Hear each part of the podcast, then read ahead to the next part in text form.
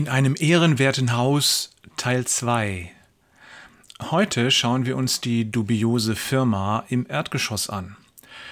Gestern konnten wir noch unbestimmt bleiben. Wir begnügten uns mit der leichtgängigen Aussage, dass wir das Ich hinauswerfen sollen und wollen.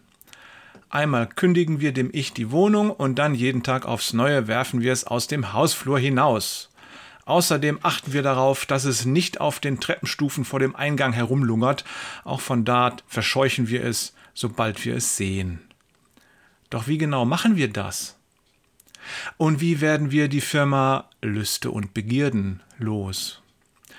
Ein Schlüssel zu diesen Fragen liegt in Galater 5, Vers 24. Dort steht, wer zu Jesus Christus gehört, hat seine eigene Natur mit ihren Leidenschaften und Begierden gekreuzigt. Auweih. Wenn man das liest, dann kann einem schon Angst und Bange werden. Fühlt sich das doch oftmals überhaupt nicht so an? Wie oft geben wir unseren Begierden nach, wie schlecht haben wir unsere Lüste im Griff und wie schwer fällt es uns, Versuchungen zu widerstehen? Mit diesen Schwierigkeiten sind wir übrigens nicht alleine. Auch Paulus hatte damit zu kämpfen. In Römer 7, Vers 19 sagt er uns, Ich tue nicht das Gute, das ich tun will, sondern das Böse, das ich nicht tun will. Wie kann das sein, wenn doch unsere sündige Natur gekreuzigt ist? Ich glaube, mit den Sünden und Begierden ist es ähnlich wie mit dem Ich. Die sind nicht tot zu kriegen die kommen immer wieder. Ja, damals bei unserer Bekehrung oder auch später haben wir uns entschlossen, unsere sündige Natur ans Kreuz zu nageln. Und das haben wir getan. Es ist jedoch wie mit dem Ich. Wir müssen es jeden Tag wieder tun. Unser natürliches Selbst hat tausend Leben. Immer wieder überfällt es uns und immer wieder müssen wir es kreuzigen. Christsein bedeutet auch immer einen gewissen Kampf, ein Ringen und ein Streben. Lüste und Begierden sind nur Auswüchse unserer bösen Natur, und es gibt nur eine einzige Möglichkeit, sie zu überwinden. Wir übergeben unsere bösen Neigungen der Kontrolle Gottes.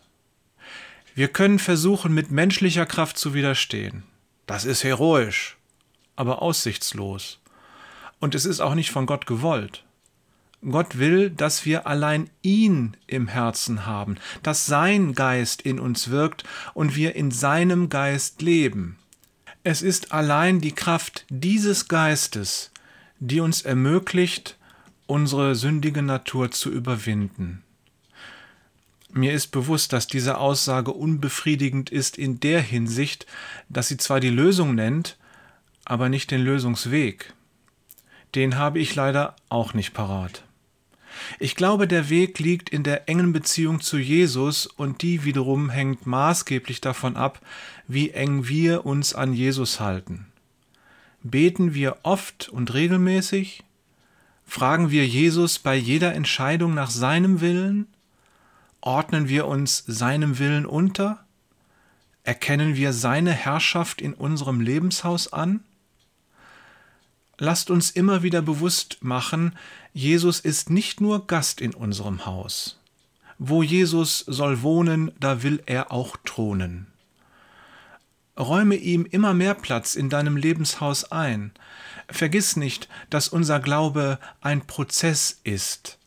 Gott arbeitet an uns und wir dürfen auch mit uns selbst geduldig und gütig sein.